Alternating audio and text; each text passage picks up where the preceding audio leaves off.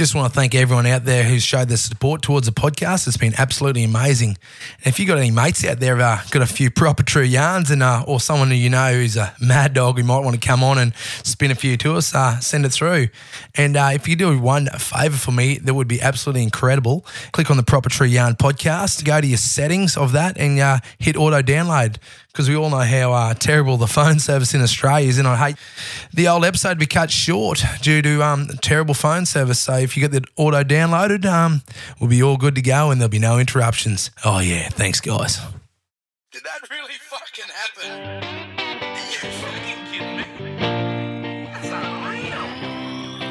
There's this river bloke called Knuckles, some call him the Big Knuck, spinning stories tall and true that'll make you say, Holy fuck! The cities to the outback on the highway or the farm, crack a cold one with Knuckles and Tell us a proper true yarn. G'day, my name's Knuckles, and uh, welcome to the Proper True Yarn Podcast, the show at which we extract the wildest and loosest yarns from a fair few critters and uh, blokes and Sheilas out of yeah anywhere in the world really. So uh, I think it's only fitting that we've got my old man TJ, the the OG of the uh, Proper True Yarn himself, a man that uh, has told me a few and uh, has a fair few up his sleeve. So I thought I'd get the old boy on for the first ever episode. So how you going, Dad? Good on you, Knuckles. Mate, it's a pleasure to be here. I think it's a great thing, Proper True Yarns. I've told a lot over the years, and I hope I can entertain you well today with some good old bush yarns.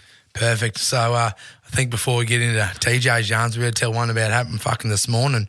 Straight off the bat, we've uh, we've hired this studio in Nambour. Anyway, it's uh, like a double coded system. You've got to uh, put a code to get in the front door. Then uh, we had to put a code to get in the second door. Anyway, the front door code worked, and uh, the second door code she just she wouldn't work. We tried. We had people here. Anyway, the bloke we've um, tried to hire it off. Apparently, he's in stand or somebody, one of the stands, and um, couldn't get hold of him. So um, we just had to break into the fucking joint. So uh, a bit of a sort of back to our Nambour roots, I guess. and they, there's a couple of old junkies up the street give some tips, and we just send it and a few, few knives and shivved our way in. So um, we're a bit late starting, but we're here front and centre. And yeah, so uh, TJ, tell us a proper true yarn. Okay, I'll kick off with a proper true yarn about a battler, bush battler. Had five little kids. His missus left him. He was struggling to pay the grocery bills on a labourer's wage. He's driving home from work. What's he find beside the road? A platypus that's been hit by a car. Poor old platypus is laying there, nearly dead. So he thinks that'll make a good feed for me and the kids tonight. So he takes the platypus home, cooks him up, feeds the family. Lo and behold, there's a bloody greenie conservationist comes along and reports him. So anyway, he goes to court, up before the judge. And the judge said, Well, what's the situation? He said, Well, I'm battle a judge. He said, I'm trying to feed me five kids. I get labourer's wage. Things are tough, he said. So he said, I cooked him up and fed me family, he said. Judge said, Well, he said, on that grounds, he said, I can't, he said, I can't even consider convicting you on such an offence. I dismiss the charge. He said, when we, when we finish here, he said, Could I see you in my chambers, have a bit of a yard? I've got a question for you. So he goes, goes back to the judge's chambers.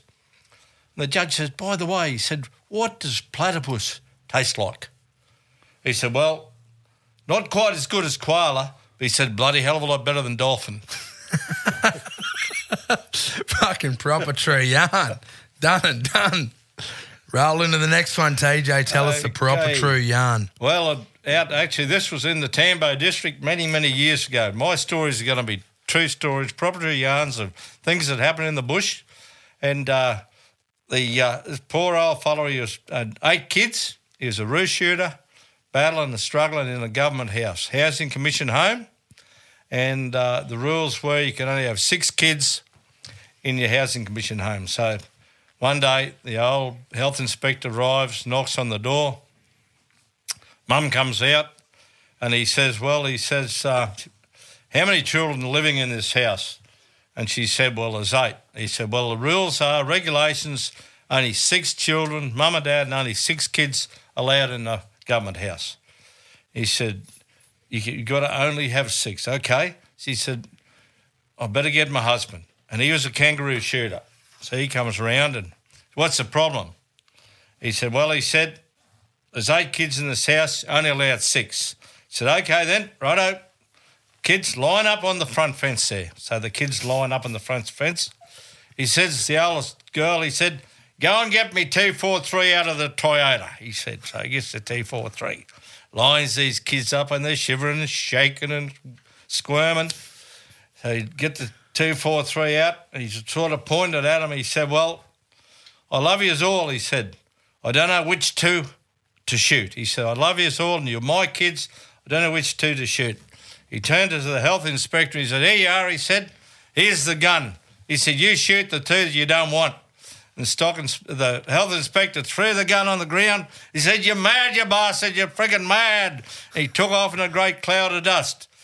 And the old dad walked up and spoke to mum on the front step. He said, Mum, that mad bastard won't be back again. done and done. Fucking hell. Proper True Yarn from the Tambo district. And I can tell you, if he TJ Webley would have blew me straight off the fucking porch of the kid, if he could have got anywhere near a gun, he would, have been the first shot gone off the ranks. Oh, Knuckles would have gone. He would have been straight, even on the ground. What do you got next, TJ? Oh, I got one about an old mate of mine, Peter Smith. He's a good mate of mine from Tambo. He, um, Peter, he was the CEO one time of the Shire in uh, Tambo Council there. So this time the government decided to send out a conservationist. It was a professor lady of, from the environmental section to lecture the graziers on what they were doing wrong with the with the environment. So she got up and she had all these local graziers there, and she's talking to them about about the erosion and they're clearing too much timber and causing erosion and filling up the creeks and killing too many trees. And she's going on. She said, while I'm on this subject, she said, this 1080 baiting, killing the dingo, she said, that's got to cease. She said, that's no good. Dingo is very important part of the ecology. She said, because the dingo, he eats vermin and scraps and rubbish, little snakes and lizards. She said, you can't kill your dingo. My old mate Peter got up and said, Well, ma'am, he said, What do you think we should do with these dingoes? And uh, she said, Well, I'd suggest a castration program for all male dingoes. And he said, Oh, okay. He said, Oh, he said, um, he said, Well, might be different. Your dingoes down there at Brisbane, he said, in the suburban areas, and might be different those old dingoes, dingoes down there. But I can guarantee you one thing: out in this Tambo district, those dingoes, they eat our lambs. They don't root them. Al Smithy, he's a good man. He's a, He was a great fella. He was he's a great fucking fella. great man, Smithy. Keep rolling, TJ. I Give heard me this buddy, this woman the other day, she walked into the chemist shop in Charleville, see, and she said, um, I want some arsenic. And the chemist said, What do you want arsenic for? She said, I want to kill my husband. I want to kill him. Oh, he said, I'm very sorry, ma'am. He said, I can't give you arsenic, he said. And she said, Well, you have a look at this. So she showed him a phone. Here's a photograph of her husband and his wife in bed together. He said, Oh my God. He said, I did, You didn't tell me you had a prescription. like you're letting them roll today, Dad. Keep uh, proper true yarns, Captain. When, when I was out in the West, I worked in the far West, and uh, there was a wild fellow out there, by the name of Athol Prince, and a lot of people would have heard of him in Western Queensland. Old Princey, he's a big, sort of loud talking, loud mouth fella. And I was there at this buddy golf club dance this night, and a little bloke working for me, a good little fella, Peter Moritz, and he's a pretty shy little bloke, and uh, he wanted to get this girl up, this girl up for a dance, but he wasn't quite game. And Big Athol comes in, ho, ho, ho. He said, What's going on, TJ? I said, Oh, I said, Buddy, young Peter here. I said, He'd like to get this girl up for a dance, but he's not quite game. And uh, he said, Oh, he said, Well, I'll tell you, young fella, and big voice, I'll give you a bit of advice. And when he said that, everyone in the golf club just stopped talking. He said, You want to love her like a flower and she'll grab you by the stalk.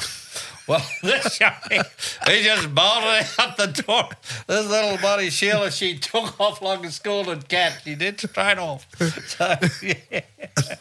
You'd have a few more properties about old Athol, TJ. Oh, I've got a few more about him. Yeah, I'll get into it later on. Oh, while I'm at Boulia, I worked in that Boulia district for about four or five years, and a lot of characters out there. And uh, there's one old fella, he, he he come into town to buy a present for his wife for Christmas, Christmas present to Donohue's store. Anyway, he's there saying he said, uh, "I got to buy a Cliffy Donohue. I got to buy a bra for me missus." He said. And Cliffy said, Oh, well, what size bra you going to buy for, for the old girl? Oh, he said, size 14. He said, Jesus Christ. He said, size 14. He said, Where did you get that size from? How'd you work it out? He pulled his old Akubra out off his head and said, Well, he said, this one's a size 7. He said, just fits over one of them nicely. He said, So- so- keep them rolling, TJ. The properties are they're flowing thick and fast here in Nambour. Now, this one's a bit more of a historic sort of a yarn, but he's, there's, when I was head stockman on Coorabooka Station in 1972, I had a great old fella, Mick McDonald, who was a great uncle of a mate of mine, Ted Middleton's. Mick McDonald had a lot of good old true bush yarns. And he said he bought up at Tibooburra there and he was travelling for the first time on a stagecoach going to Broken Hill to go to school. Old Mickey said he got in the coach and he said, There's this old Sheila sitting there beside him, all dressed up. He said, with these big boots on, a big, a big flash hat. He said, and uh, and feathers in it.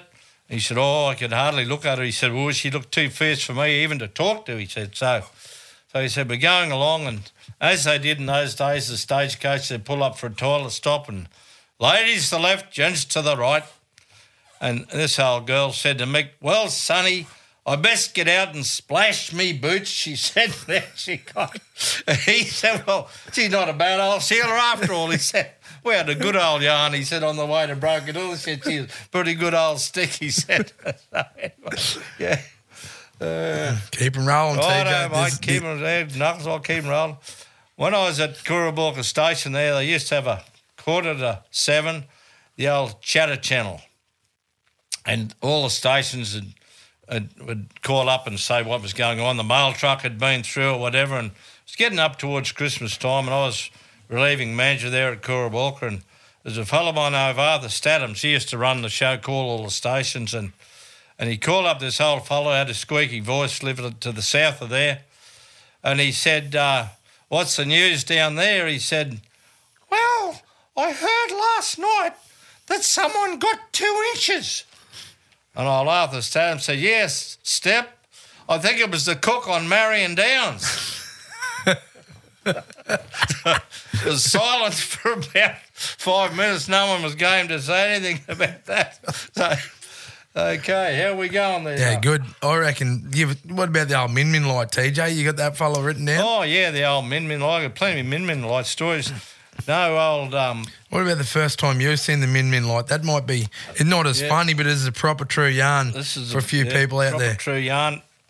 I was on uh, Brunette Down Station in stock camp. It was about twenty-two uh, men in the camp. But I'll just uh, interrupt you, TJ. For everyone out there does know what the Min Min light is, just a little bit of a quick, quick.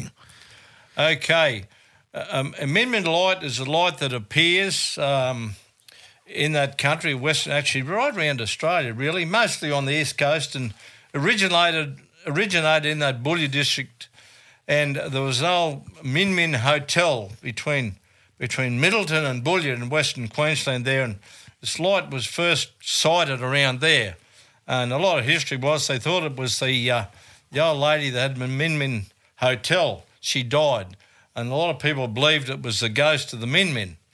But uh, it, it's a light uh, that's seen by truckies, drovers, ringers, bloody station owners. A lot of people in that country. You see it, see it distances, long way away. Sometimes you see it up close. Well, this particular night, I walked from the stock camp over to have a have a uh, cup of coffee with a contractor there, Ron Kerr and his wife. Very famous, well written up contract musterer, come from Borroloola, Ronnie Kerr. And uh, we sat over there and we had a cup of coffee and told a few yarns about driving and that. And walking back to the camp, me and a fellow by the name of Dick Dodson.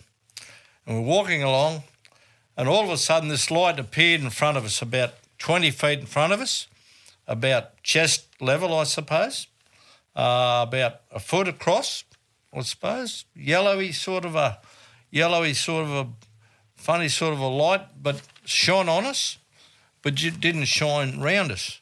We knew there was no one there, like the, this is the middle of nowhere. In what year was that been, Dad? That was 1972. 1972 it was. And uh, we just we just about shit ourselves. Thought it was the Holy Ghost or something spiritual had come to take us away, aliens. We didn't know what the hell it was. Christ, we just took off. Way we went. And uh, when we got to the camp, when we took off, it took off. Took off to the to the north of us. And when we got to the camp, which is a couple hundred, 300 yards away, which we ran in about four seconds, we uh, woke everybody up and uh, to show them this Min Min light. But by this time, it had got down to the creek and was just following this creek around, just just just following. You could still see it clearly, but uh, it was only a little light then. But definitely, there is a Min Min light in that backcountry, and that's a proper true story. First time I saw it, and I had to change my jocks as well. Straight up. Yeah, fuck that. I would have been gone. yeah. yeah. You only had me beat the other fella back to the camp down. He's fucking wheeling.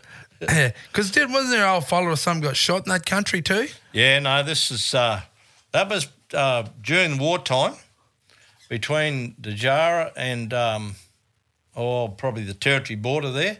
In those days, after the Japanese bombed Darwin, they evacuated hundreds of thousands of cattle from the territory and they drove them down into Queensland. And there was one drover after the other following each other. And out in that tableland country, um, it was sort of clear, open downs country. And uh, there was a camp cook. He uh, left one camp and he's walking back to the next drover, left one drover's camp. And um, he had a, had a light with him. And uh, these drovers and ringers, they were looking out and they seen this light coming. And it's getting closer and closer, closer. And this is about midnight. Then gone a bit closer and they, it's the Min Min light. It's the Min Min light. We're to have to bloody shoot it. It's getting too close. So one of the drivers grabbed a 303 rifle and he aimed it at this Min Min light. Bang, shot it. Light went out. So they're too frightened to go out until daylight. They thought, shit, what is it? Is it an alien, a ghost, or what? Wait, we're not going to go out there now. It might grab us. Anything could happen. So daylight came, they snuck out. Here's this poor old camp cook, shot through the bloody, straight through the chest. he was dead on the ground beside his bloody torch. This poor old fellow, he's stone dead. They thought he was a min min light, poor old Just remember, guys, call out, it's my shout, and keep left unless fucking overtaken. Oh, yeah.